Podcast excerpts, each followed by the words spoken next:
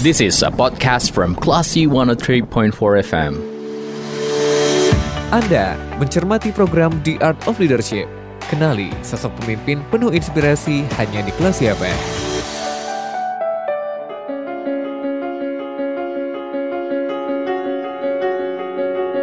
Dari Bumi Karang Putih Darung Padang, 103.4 Kelas FM, this is the actual radio. Assalamualaikum, apa kabar Kelas People? Semoga selalu dalam keadaan yang terbaik ya. Saya Lia Priyanka, Anda sedang mencermati program The Art of Leadership dan kali ini tamu spesial saya adalah Rektor Universitas Baitur Rahmah. Beliau adalah Profesor Dr. Insinyur Musliar Kasim MS. Assalamualaikum Pak. Waalaikumsalam warahmatullahi wabarakatuh. Gimana kabarnya Pak hari ini? Baik, Lia bagaimana kabarnya? Alhamdulillah kabar baik. Terima kasih Pak Rektor sudah bersedia menerima kami, meluangkan waktu untuk ngobrol-ngobrol. Ya, Dalam program The Art of Leadership ini kita ingin melihat seni memimpin nih Pak. ya, Seni memimpin yang dipegang oleh seseorang itu biasanya bisa jadi berbeda dengan orang yang lain ya Pak ya. ya. Karena itu dikatakan seni, kurang lebih seperti itu. Nah Pak, sebelum kita ke topik tentang kepemimpinan, Ya. ini kita ke posisi Bapak sekarang nih ke jabatan. Bapak sekarang Ya. adalah Rektor Universitas Baitur Rahmah. Ya. Boleh cerita Pak, sudah berapa lama Bapak menjabat? Saya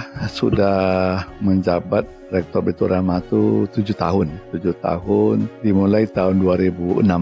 Mhm. 2016 eh, bulan Agustus tahun 2016. 2016 eh, Agustus. Sebelumnya Bapak juga pernah menjabat sebagai rektor di Universitas Andalas ya? Ya, eh, sebelumnya tahun 2005 eh, prode pertamanya sampai 2009 Mhm. Kemudian 2009 mestinya sampai 2013. Tapi 2011 kan saya diminta oleh Pak Emno ke Jakarta untuk menjadi eh, Wakil Menteri ya waktu Irjen, itu. ya? bukan Irjen. Oh, Irjen dulu ya? Irjen, eh, lebih kurang 4 bulan kemudian baru menjadi Wakil Menteri. Oke, Wakil Menteri Ya. Pendidikan pada zaman itu ya Ya. Pak ya. Seberapa besar sih cinta Bapak pada dunia pendidikan Pak? Ya buktinya sampai sekarang.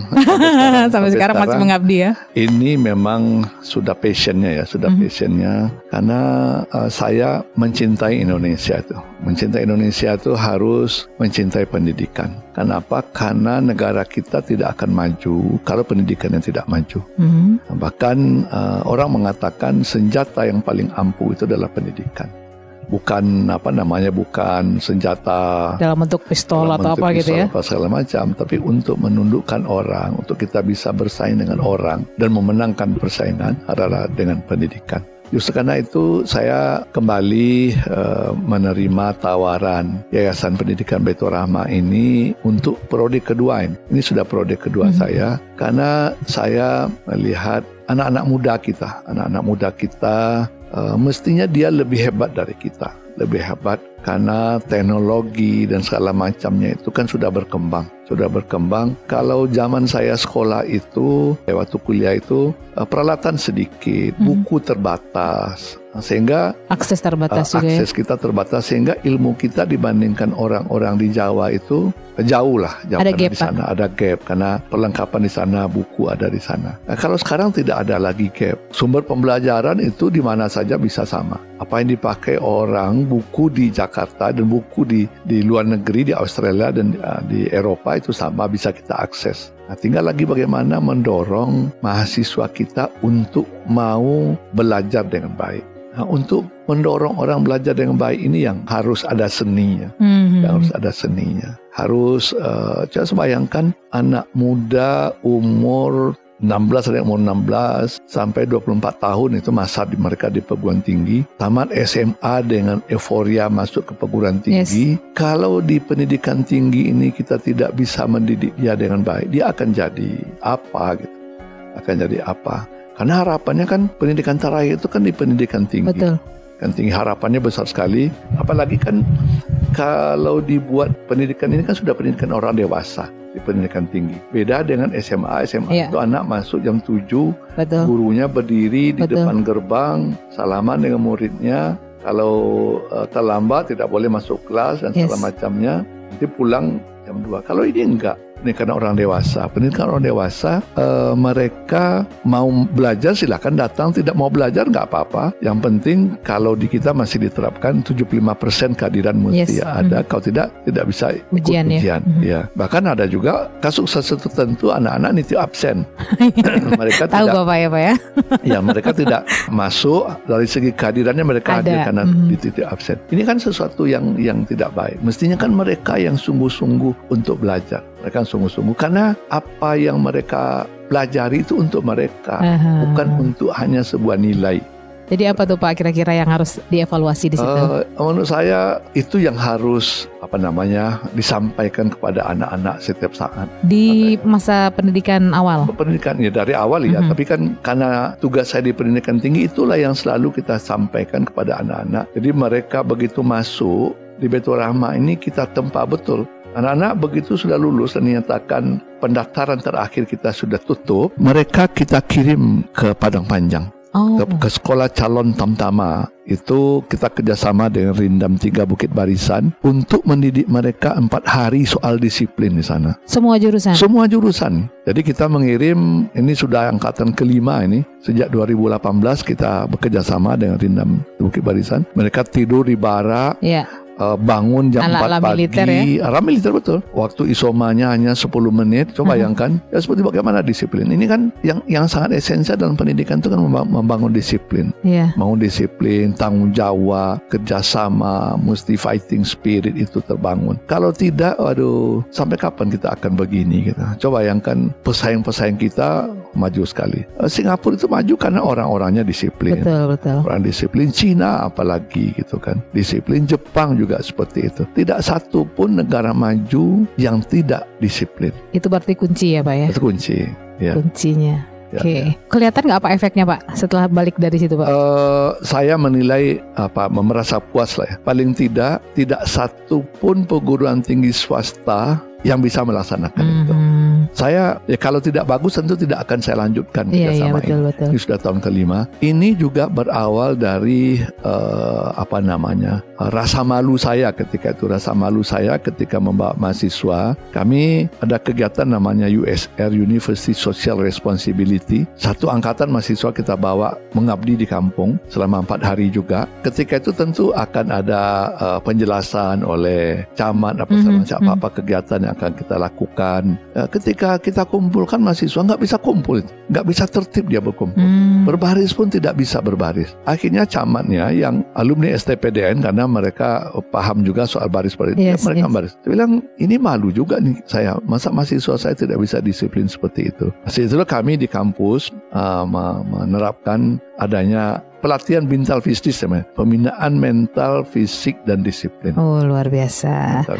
Dan ini masih berjalan ya, Iya. Pak Musliar ya. Oke, Pak, kita sekarang ke masa kecil Bapak nih. Ya. Boleh cerita Pak masa kecilnya seperti apa di daerah mana? Saya orang kampung ya, orang Hah? kampung, orang Batu Sangkar. Saya eh, lahir di Batu Sangkar, di tepatnya di Padang Gantiang. ya. Padang Gantiang itu Kabupaten Tanah Datar, tapi bapak saya dari eh, Talawi itu Kabupaten Salunto. Oh, udah dekat Salunto. Salunto.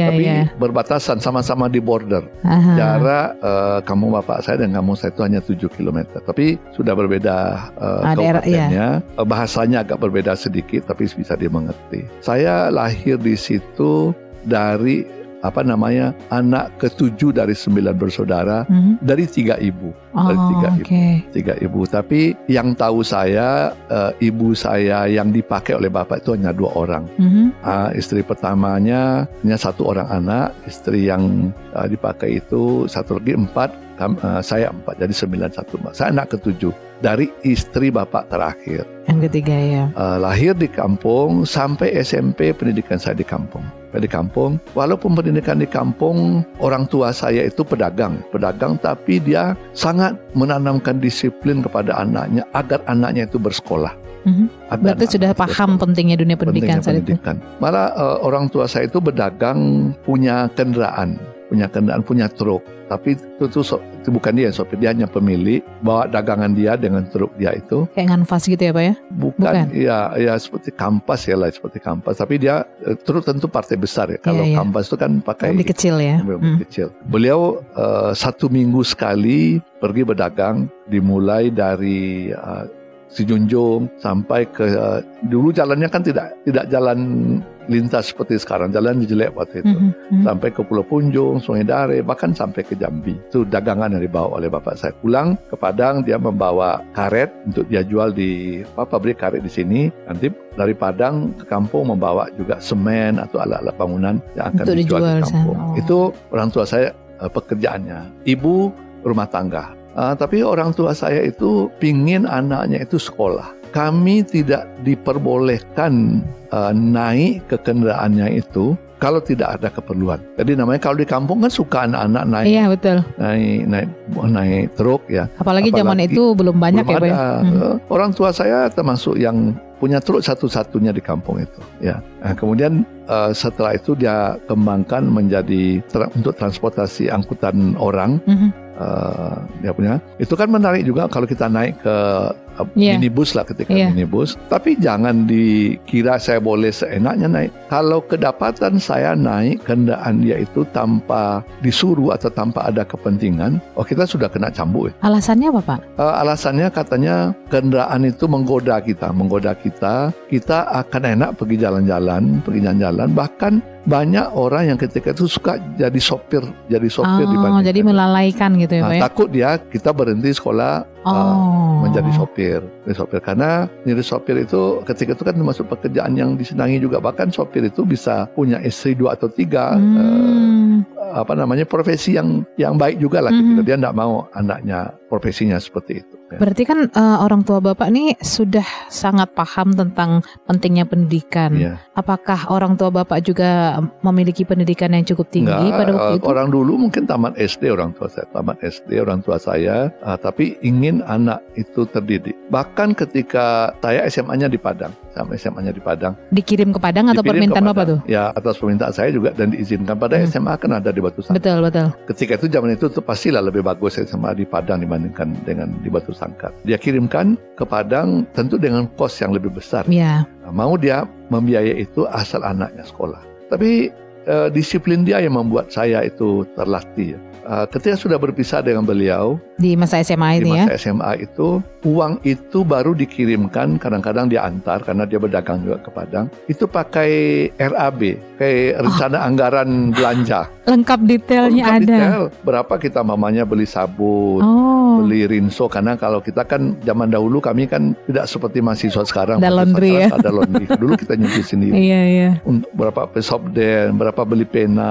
apa segala macam, berapa untuk beli makan. Seperti itu diberikan. Berarti sebetulnya orang tua Bapak itu sudah sedang melatih Bapak ya waktu Sedang itu Pak? melatih. Saya kalau tidak karena kedisiplinan beliau mungkin tidak bisa jadi sekolah. Ya. Ketika saya di sini tidak boleh pulang seenaknya. Soalnya lihat masih sekarang kan tiap minggu pulang. Yes. Bukan karena tidak ada uangnya, dia punya uang. Pengen Orang aja tua- pulang ya. Orang tua saya itu takut kalau kita pulang itu mengganggu pergaulan kampung. Saya hanya boleh diizinkan pulang kalau libur semester. Satu kali enam bulan Pak. Satu kali enam bulan. Seperti itu eh, disiplinnya orang tua saya untuk menyelesaikan. Oh luar biasa. Ini ceritanya menarik sekali tapi kita harus break sebentar ya Bapak ya. Nanti kita akan lanjutkan di sesi yang kedua. Classy People jangan ke mana-mana tetap di program The Art of Leadership.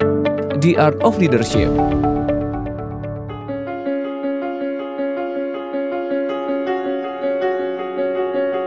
103,4 Klasi FM, this is the actual radio Klasi People. Kembali bersama saya Lia dan juga Rektor Universitas Baitur Rahmah Padang, ada Bapak Profesor Dr. Insinyur Musliar Kasim MS. Jadi kita ngobrol dengan uh, Bapak Musliar Kasim tentang pola kepemimpinan. Tadi kita sudah tanya juga di awal di sesi pertama, ini masa kecil beliau ya. Iya. Pak, waktu itu pernah ada perlawanan nggak Pak? Atau mm, perasaan tidak senang gitu karena begitu disiplinnya orang tua? Karena saya menyadari ya bahwa orang tua itu membuat disiplin seperti itu pasti ada, Ada alasan. ada alasannya. Mhm. Tapi beliau itu disiplin untuk hal tertentu, tapi untuk bermain yang bermanfaat dia dorong. Saya masih ingat ketika itu kecil-kecil kan badminton itu Thomas Cup itu lagi top-topnya. Yes. Uh, Ah, dia belikan betul raket di kampung belum ada orang. Iya. raket orang di kampung Iya. itu masih raket dibuat dari dari apa namanya? Kayu, dari bambu papan, gitu dari- kemudian koknya itu dari bulu ayam yang kita anu kita anyam. Dia belikan dia belikan untuk itu. Tapi bermanfaat. Dan disiplinnya itu luar biasa. Kalau waktu bermain itu memang bermain. Pokoknya ketika maghrib sudah datang jangankan tidak pulang di depan betul depan rumah saya itu di kampung kan ada ada tempat duduknya itu di Mhm, kampung ya. mhm, Sebelum mhm. rumah kita ada tempat Mhm. duduknya baru pagar pagar. Itu nggak boleh itu. Begitu sudah masuk waktu sore maghrib harus masuk rumah. Ah, dan dan sengkin kita takutnya boleh katakan takut lah sama bapak itu takut karena istri dua ya dan dan eh, eh, waktu berdagang juga ada ke Jambi itu. Dia sampai di rumah kami itu biasanya naik sepeda. Waktu itu zaman masih sepeda. Dari Talawi itu ke kampung saya itu kira-kira jam 10 hari Rabu. Nah, dia di rumah itu sampai hari Jumat. Hari Rabu itu kita kalau kita bermain, katakan hari libur ya, Mhm. main, Ya. itu ada yang nunggu di luar satu me- mengintip Bapak sudah dekat apa tidak. Kalau beliau sudah dekat, kita ambil pekerjaan masing-masing. Ambil pekerjaan masing-masing. Seperti itu betul Iya, iya, disiplinnya. iya, iya. Jadi kita itu tidak boleh tidak beraktivitas. Nah, termasuk rumah saya itu tempat tinggalnya guru-guru zaman itu ya. Zaman Oke. itu karena rumah ada dua, satu untuk guru-guru. Jadi teman-teman ada juga yang belajar ke rumah. Waktu itu belum ada listrik, belum ada listrik. Ya, masih pom, pakai uh, strongking lah ya, strongking. Beliau itu kalau kita ngomong kan terdengar ke kamar itu. Waktu ke- kalau dia lagi di rumah, itu matikan saja lampunya kalau kalian tidak belajar lagi. Nah, seperti itu betul. Jadi disiplin beliau lah yang yang membuat saya bisa juga menegakkan disiplin. Mhm. Saya sampai sekarang mungkin termasuk pimpinan yang suka datang lebih awal. Termasuk mengajar, kalau mengajar jam 7.30, saya sebelum jam 7.30 Sudah sudah dalam kelas. Mhm. Uh, waktu saya rektor UNAN juga, saya yang paling awal datang pimpinan itu. Di sini juga, Luar jadi biasa. disiplin yang membuat kita bisa maju menurut saya. Jadi Bapak mencontoh kepemimpinan Bapak dengan mencontohkan nih ceritanya. ya. Iya, iya, kita harus mencontohkan. mencontohkan ya. Ada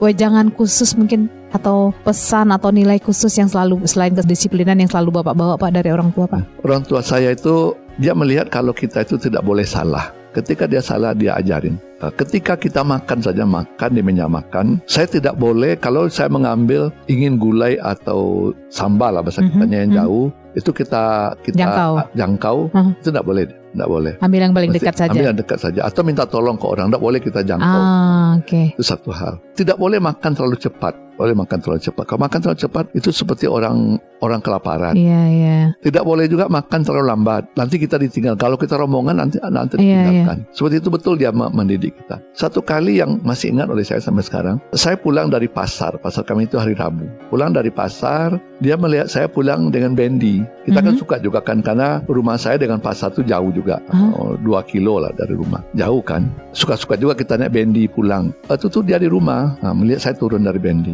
Dia tanya, kamu tadi naik naik bendi ya? Iya. Turun dari bendi seperti apa? Ya turunlah saya bilang. Nggak turunnya seperti apa? Kamu menghadap ke bendi atau membelakangi bendi? Saya turunnya kebetulan membelakangi bendi. Diajarin kalau kamu nanti naik bendi sekali lagi atau naik kendaraan Lain uh, ya. lain masuk uh, bus atau oplet itu mestinya membelakang ke menghadap dipegang bendi itu dipegang baru kita turun jadi kita mem- membelakangi ke tempat turun kita Iya. kalau tidak nanti bendinya lari Anda pasti terjatuh seperti itu betulnya kita diajarin apa pun kesalahan kecil kita diajarin ternyata memang iya saya pernah apa namanya di Jakarta itu ketika turun bus waktu zaman dulu ya turun bus itu kita diajarinnya mesti kaki kiri Kaki turun kiri ya betul. kiri gitu ya. Dan kaki dan ikuti berlari sedikit kan kalau bus yang jalan Iya sedang, betul. sedang jalan betul, kita betul, turun betul. gitu berlari kalau kita berhenti pasti jatuh jadi ikuti berlari nah, seperti itu beliau mengajarkan dari hal Hal yang kecil-kecil gitu ya Pak ya. Iya, yang kecil-kecil Dan ini yang kemudian membentuk pribadi Bapak sampai iya dengan sekarang. menurut saya itulah eh, karakter ya yang dibentuk maksudnya karakter itu dibentuk dari rumah tangga saya beruntung punya orang tua walaupun tidak terdidik seperti itu disiplinnya Nah, lain lagi dengan ibu Mhm. kalau ibu mendidik kasih sayang Mhm. mendidik kasih sayang. Dia paling apa namanya paling sayang ke kita, paling suka hibah lah ya. Nah, kalau orang tua saya itu kan kalau disiplin itu ya disiplin kalau bapak ya. Pernah satu kali kami mandi di apa namanya di kampung saya Batang Pagie namanya. Uh, tidak besar besar betul lah uh, sungainya, sungai kecil. Mandi di situ. Ketika mandi uh, sudah kelamaan mandinya. Pulang dimarahin. Dimarahin bapak itu marahinnya selalu memukulnya kaki. Pakai daun apa uh, daun kerambi lah bahasa kita Hmm, daun kerambi kelapa itu dipuk- dipukulkannya dia tidak pernah memukul bagian atas menempelnya nggak pernah paling kalau bagian atas itu dia jewet dengan. Betul.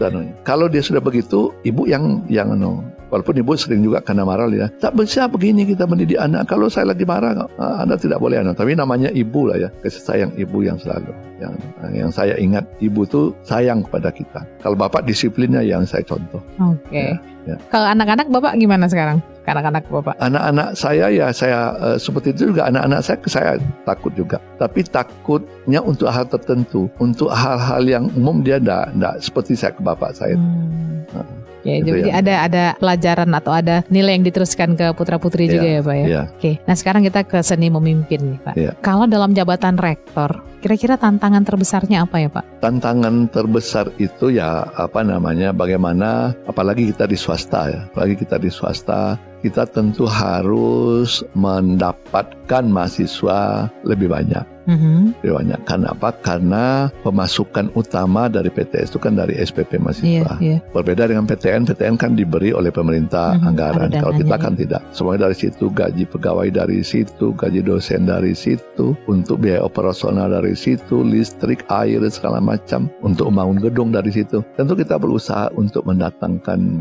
merekrut mahasiswa lah ya. Untuk menjadi mahasiswa yang lebih banyak. Mhm. Nah, itu itu tantangannya. Tapi saya agak beruntung di Betorama karena Betorama ini kan agak spesifik, spesifik perguruan tinggi yang lebih fokus ke ilmu kesehatan. Yes, Ilmu kesehatannya itu yang yang favorit-favorit juga. betul. Fakultas kedokteran itu Kedokteran kan tidak gigi. banyak. Mhm. Uh, Fakultas kedokteran swasta di di Sumatera Barat Hmm. satu-satunya kita kan. Uh, bahkan ketika itu di Sumatera Tengah kita yang awal. Betul. Fakultas kedokteran gigi Betorama itu lebih tua dibandingkan Pionir ya pak ya. pionir untuk Mhm. Sumatera Tengah sampai sekarang Mhm. belum ada fakultas kedokteran swasta. Ya, Hmm. jadi uh, relatif. Tapi bagaimanapun uh, sekarang kan bertumbuh, bertumbuh uh, fakultas kedokteran swasta dan negeri seperti UNB sudah buka. Buka juga. juga, iya. Nah, saya sampaikan kepada kawan-kawan kita, kompetitor tidak mungkin bisa kita Tahan ya. kita tahan. Pasti ada. Kompetitor itu justru kompetitor itu membuat kita tercambuk untuk Mhm. maju. Mestinya orang nanti seperti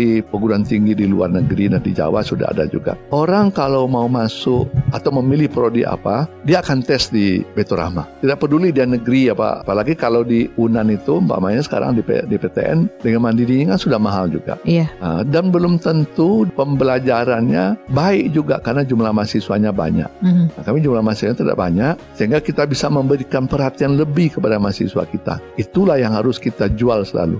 Bahwa anak-anak masuk ke Betorama dengan biaya yang besar tapi mereka mendapatkan sesuatu yang berbeda dengan di kampus-kampus lain. Berarti itu value propositionnya ya pak ya. Ya, ya.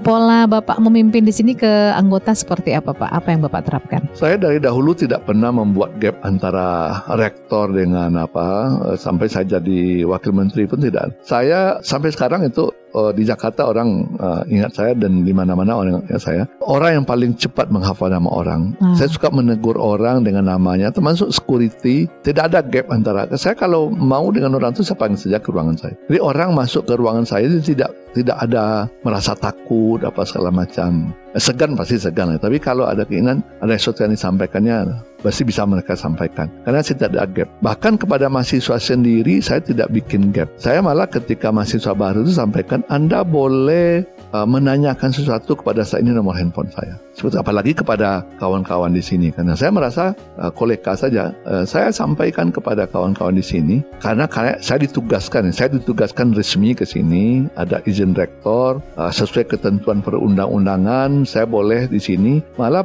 tugas saya di sini sebagai dosen tugas tambahan. Nah, sama saya uh, katakan Pak Yuliandi sekarang jadi direktur Unan. Sama itu posisinya saya jadi direktur Betorama, dosen dengan tugas tambahan Yes. namanya. Itu di, diakui oleh pemerintah Uh, dan malah di, diringankan bebannya di di kampus itu. Ketika saya di sini saya sampaikan kepada kawan-kawan, saya orang luar ya, orang luar. Tapi Anda boleh kalau bisa dibelah dada saya, mungkin saya lebih pekat darah saya untuk majukan Betorama dibandingkan Anda. Ngomong begitu kepada mereka. Ah, mereka bisa percaya dengan itu karena tindak tanduk saya apa yang saya lakukan itu memang seperti itu tidak hanya ngomongnya gitu kan saya tidak pernah apa namanya kalau orang kan ah, mengapa harus kerja keras kita ini swasta yang punya orang lain Mhm. saya tidak pernah merasa seperti itu Mhm. saya tidak pernah merasa seperti itu saya merasa hari ini saya ditugaskan di sini ah, saya kerja all out untuk itu Berarti ini masalah integritas ya Pak ya? Saya integritas. Dan karena memang saya orangnya kerja keras juga ya. Hmm. Oke, itu bisa di- diterima nggak pemikiran seperti itu Pak? Atau ada Oh, oh, enggak, butuh enggak pernah, proses? enggak pernah saya tidak butuh waktu untuk menyesuaikan diri dengan mereka. Hmm. Tidak sampai satu bulan saya sudah mencair. Kenapa? Karena saya selalu mengadakan rapat pimpinan itu setiap bulan sampai sekarang. Setiap bulan tidak pernah absen. Bulan puasa pun kita rapat pimpinan. Kita namakan manajemen meeting ya. Ya, rapat pimpinan, rapat manajemen gitu ya. Uh, di situ kita bisa bahas semuanya. Apa yang yang dirasakan oleh mereka, baik kesulitan maupun untuk kemajuan, kita bahas di situ. Jadi bebas sebebas-bebasnya pimpinan itu menyampaikan pendapatnya kepada saya. Itu dihadiri oleh rektor, wakil rektor, dekan, wakil dekan, kepala biro, kepala lembaga, sampai ke kaprodi. Hadir kami lebih kurang 60 orang itu yang namanya manajemen di itu ramai. Ketika ada ketidaksesuaian pendapat, ketidakharmonisan misalnya Iya. antara uh, atasan dengan anggotanya, menurut Bapak kenapa itu bisa terjadi dan bagaimana menyelesaikannya Pak? Itu lebih banyak miskom saja. Mhm. miskomunikasi saja. Ketika ada hal yang begitu kita panggil saja. Apa maksudmu? Kenapa tidak setuju dengan ini? Mhm. Tapi sejauh ini saya kan banyak sekali program-program baru yang saya anukan di sini. Semuanya saya diskusikan dengan mereka. Tidak ada program itu yang top down datang dari saya. Ide boleh datang dari saya, tapi kita bahas lebih dulu bersama-sama. Saya punya ide ini. Menurut Anda bagaimana sih? Nah, kita yang menggodok sehingga ide saya itu di, diimplementasikan merupakan ide bersama-sama jadinya. Tidak ide saya. Tidak hanya harus lakukan ini. Anda tidak seperti itu. Ada ide dari saya kita bahas, lalu ditambah kurang oleh mereka. Kalau begitu Pak, bagusnya begini Pak, nah, bagusnya kita seperti ini dan segala macam. Sehingga apa pun kegiatan atau ide dari saya itu sukses. Mhm. Tidak ada tantangan dari orang lain. Karena saya begitu ide itu ada, saya diskusikan. Uh, awalnya di kalangan terbatas, mungkin di kalangan warek terlebih dulu. Untuk warek, ini baik nih Pak, kita lakukan. Nah, kita kembangkan, undang dekan-dekan, kita kembangkan. Setelah menjadi uh, ketentuan kita bersama, baru kita sosialisasikan kepada pihak yang lebih luas. Sehingga mendapat dukungan, mendapat dukungan. Oke, Ya. baik. Jadi kuncinya di situ ternyata ya, Iya, Pak ya. iya. Berarti masalah komunikasi ini yang harus di Komunikasi yang harus. uh, dipertegas nih ya, diperjelas gitu ya. Kita break kembali Pak Rektor. Nanti kita akan hadir lagi Classy People di sesi yang ketiga dalam program The Art of Leadership bersama dengan Profesor Dr. Insinyur Muslia Kasim MS. Tetap di 103,4 Classy FM. The Art of Leadership.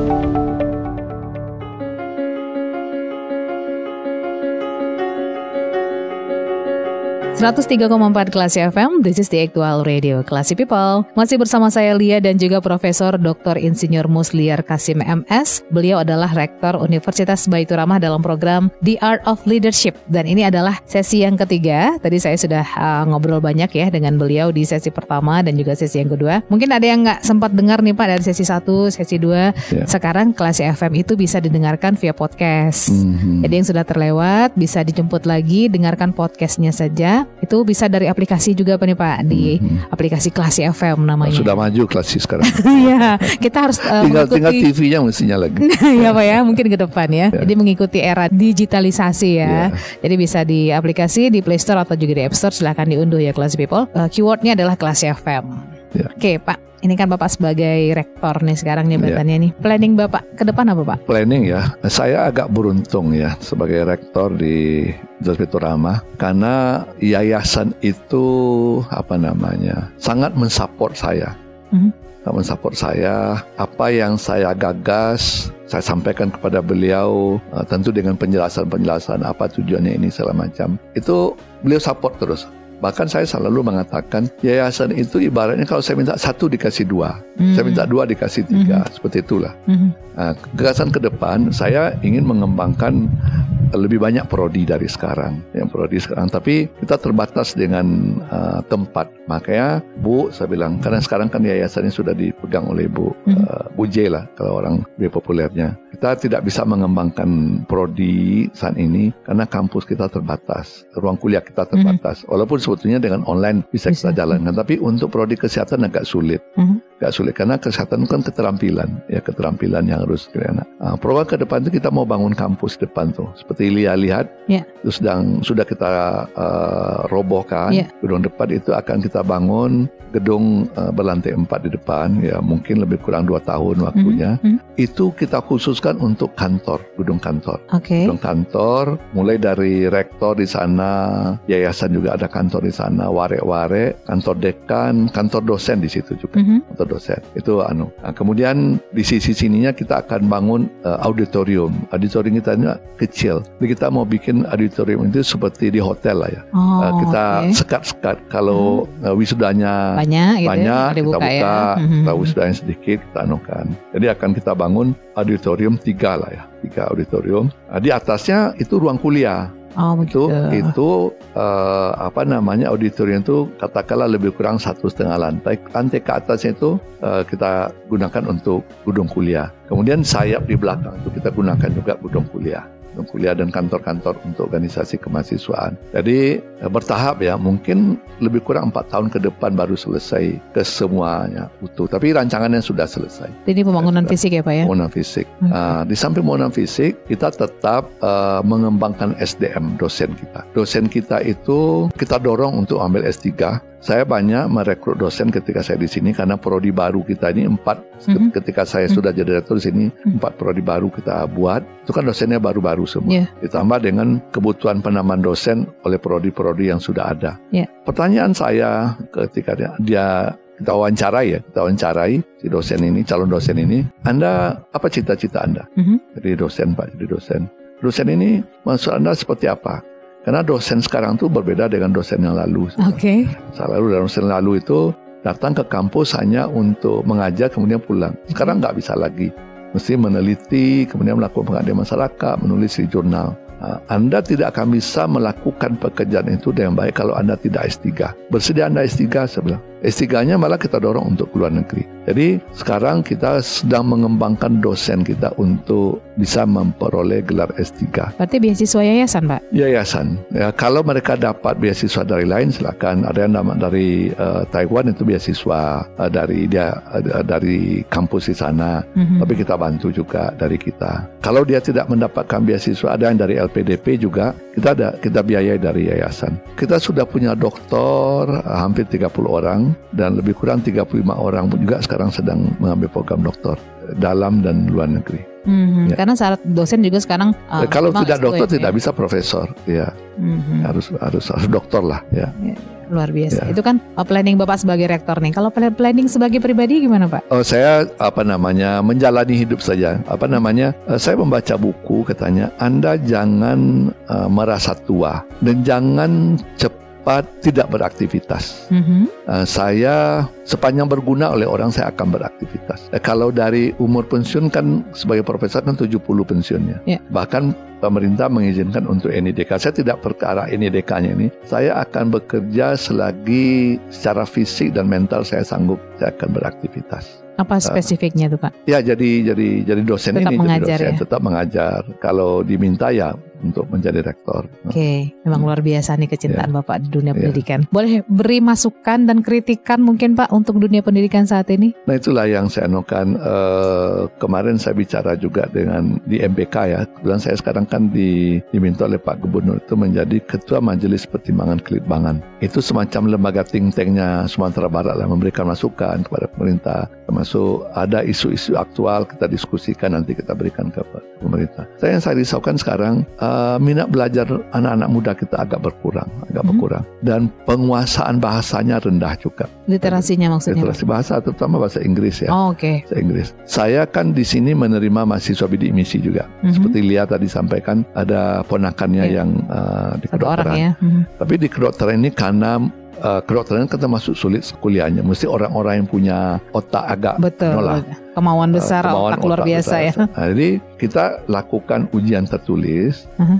Uh, kita undang lima nilai tertinggi untuk kedokteran itu akan kita adakan wawancara dari hasil wawancara baru kita terima satu. Ketika itu kami berempat melakukan testingnya, saya, rektor, WR1, WR2, WR3. PS1 tuh akan menanya sejauh apa pengetahuan yang sudah dia harus kuasai di SMA itu masih dia bisa jawab ya katakanlah untuk biologi Mhm. atau kimia kan di SMA sudah belajar itu Yes. rumus-rumus kimia. OR2 itu menanyakan eh, di mana Anda tahu Betorama? Seperti apa menurut Anda Betorama? P3 menanyakan aktivitas organisasi atau aktivitas kesiswaan yang dia ikuti. Apakah dia ikut pramuka atau ikut solosong, ikut olahraga, seni dan segala macam. Saya menanya dalam bahasa Inggris, walaupun bahasa Inggris saya tidak terlalu bagus, itu untuk menceritakan dirinya saja sulit bagi dia. Padahal itu sudah bagus nilainya itu di atas Hmm. 90 di, di Hmm. rapornya itu karena untuk bisa bidik misi ini kan eh, atau KIP kuliah ini kan mesti ranking 10 di kelasnya. Itu salah satu syaratnya. Di samping dia harus mempunyai eh, kartu Indonesia Pintar. Aku kan apa namanya kok begitu gitu ya. Nah, makanya di di sekolah SMP dan SMA kita tuh lemah bahasanya. Padahal kita sudah belajar bahasa Inggris itu kan 6 tahun tuh ya.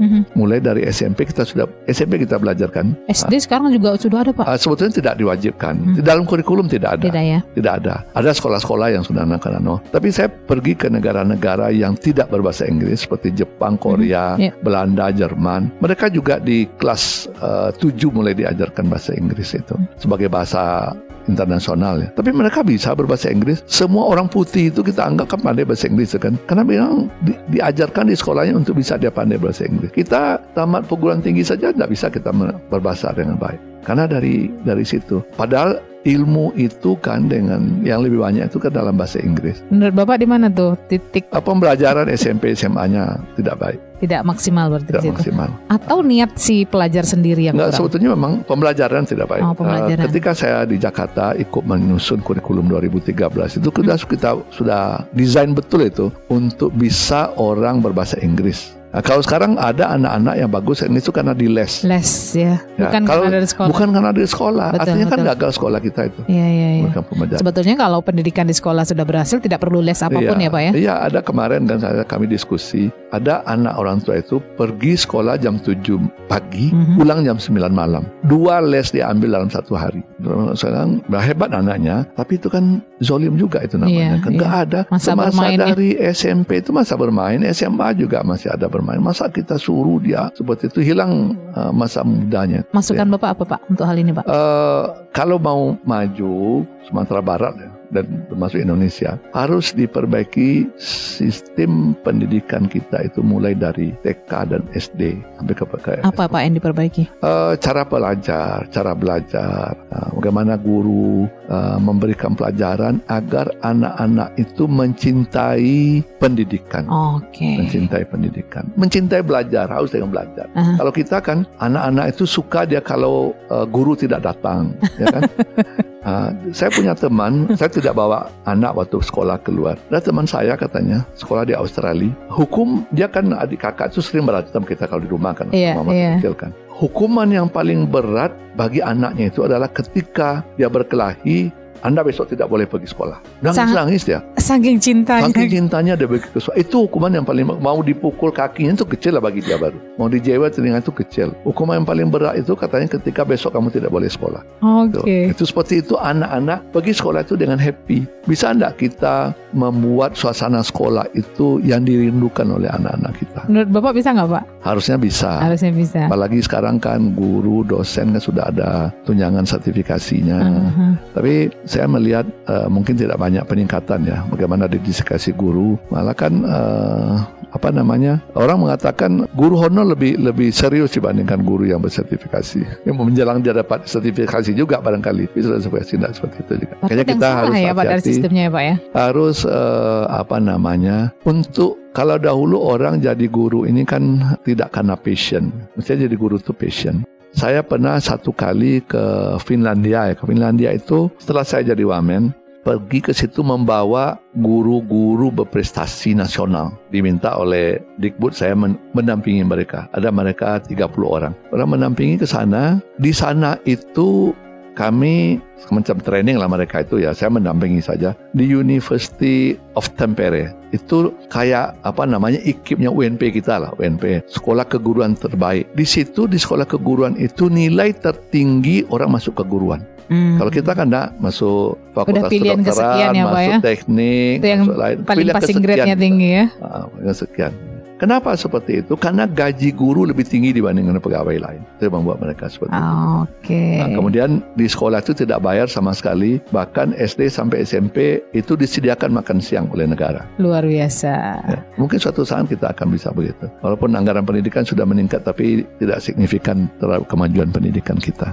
Oke, Pak. Saya mau tanya lagi ini, selagi kita bahas tentang pendidikan nih. Ya. Ini kan lagi viral masalah bullying di sekolah nih, Pak. Ya, Nah, gimana pendapat Bapak? ya bullying itu kan apa namanya? Karena kita tidak memperhatikan karakter anak itu. Kita kan mestinya tahu, seorang guru itu tahu dia, ini anaknya karakter seperti ini, seperti ini karakter. Kita tak mesti tahu semua anak. Nah, kita kan karena sekarang mungkin sekolah itu kebanyakan murid sehingga tidak terperhatikan per individu. Oh. Makanya penilaian sekarang itu kan tidak nilai 76 segala macamnya. Penilaiannya penjabaran ya, Pak penjabaran, ya? Mhm, iya. penjabaran, deskripsi. Iya, betul. Deskripsi, Mhm. deskripsi. Eh, seperti itu. Termasuk untuk nilai-nilai eh, kepribadiannya. Iya, iya. Anak wah, suka ini perlu Iya, iya. dibantu oleh orang tua untuk menjelaskan apa segala macam. Tujuannya seperti itu agar kita tahu masing-masing individu anak. Karena masing-masing anak itu punya potensi sebetulnya untuk berkembang. Kita membuat anak ini seragam saja semua. Itu yang celakanya. Dia tidak punya passion di situ, suruh itu. Enggak enggak mesti anak yang jago matematik itu yang akan jadi orang. Iya, iya, iya. Ada iya. anak yang jago seni akan jadi Karena orang. kecerdasan ini bermacam-macam ya, Ya, Pak. ya? termasuk juga ketika kami menyusun kurikulum itu kan kurikulum 2013 itu yang menghilangkan ranking. Yes, yes. Nah, ini kalau dalam diskusi kita sampai kita ke kesimpulan seperti itu, apa kata kawan yang anak sekolah di luar negeri? Saya betul-betul uh, malu saya kalau diingat itu sekarang katanya kan kata kawan itu. Saya pergi ke sekolah itu karena tidak ada eh, dibagikan rapor karena di luar negeri itu rapor itu selalu jemput oleh orang tua. Bukan orang tua, kita kan pinginnya lihat rankingnya ranking berapa anak Yes. kita. Dia tanya ke gurunya, teacher katanya, atau mister, ranking berapa anak saya katanya. Nggak ada pakai ranking kata anak anak, anak bagus katanya. Ya saya mau tahu seperti apa Posisi posisi berapa, ya? anak saya di dalam kasus supaya saya bisa juga manu kan. Anak-anak nomor satu katanya. Nggak percaya lah kan. Masa nomor satu bahasa Inggris yang masih belepotan itu semester pertama? Iya katanya. Anak anda paling hebat dia berlari katanya.